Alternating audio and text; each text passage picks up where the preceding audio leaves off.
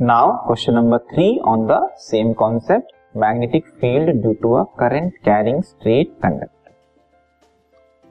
The magnetic field at a distance r from long straight wire carrying current is 0.4 Tesla. What will be the magnetic field at a distance 2 ठीक है, tesla magnetic field की magnitude की unit होती है.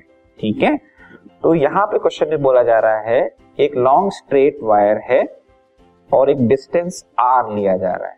ठीक है, radius नहीं है, ये डिस्टेंस r है. इस पे अगर मैग्नेटिक फील्ड की जो वैल्यू है इस डिस्टेंस पे 0.4 टेस्ला है, तो जो डिस्टेंस r है उसको डबल कर दिया जाए, मींस 2r कर दिया जाए, तो मैग्नेटिक फील्ड की वैल्यू क्या होगी. ठीक है, तो जैसा कि हमने बताया था कि कुछ फैक्टर्स पे डिपेंड करती है मैग्नेटिक फील्ड की स्ट्रेंथ. पहला होता है करंट और दूसरा होता है डिस्टेंस. डिस्टेंस के जो मैग्नेटिक फील्ड की स्ट्रेंथ की जो वैल्यू है डिस्टेंस पे जो है इन्वर्सली प्रोपोर्शनल होती है. मतलब अगर डिस्टेंस बढ़ रहा है तो मैग्नेटिक फील्ड उसी प्रोपोर्शन में कम होगा. तो अगर डिस्टेंस ट्वाइस हुआ है तो मैग्नेटिक फील्ड क्या हो जाएगा, हाफ हो जाएगा, इन्वर्सली प्रोपोर्शनल.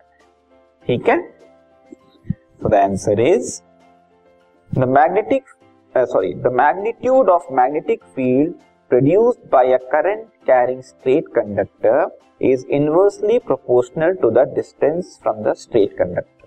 पहले आपको ये चीज मेंशन करनी पड़ेगी, किस फैक्टर पे डिपेंड कर रहा है, कैसे डिपेंड कर रहा है, inversely proportional to the distance. The distance from the wire is double. अभी हमने r से डिस्टेंस क्या कर दिया, 2r कर दिया. Therefore the magnitude of the magnetic field will reduce to half of the previous value. Distance double, तो magnetic field की strength जो है वो half हो जाएगी.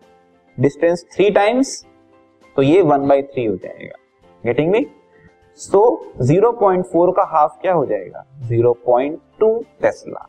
तो हम बोलेंगे twice r के डिस्टेंस पे मैग्नेटिक फील्ड की वैल्यू कितनी हो जाएगी, 0.2 टेस्ला.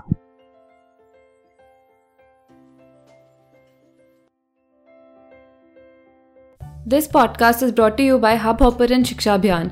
अगर आपको ये पॉडकास्ट पसंद आया तो प्लीज़ लाइक, शेयर और सब्सक्राइब करें और वीडियो क्लासेस के लिए शिक्षा अभियान के यूट्यूब चैनल पर जाएं.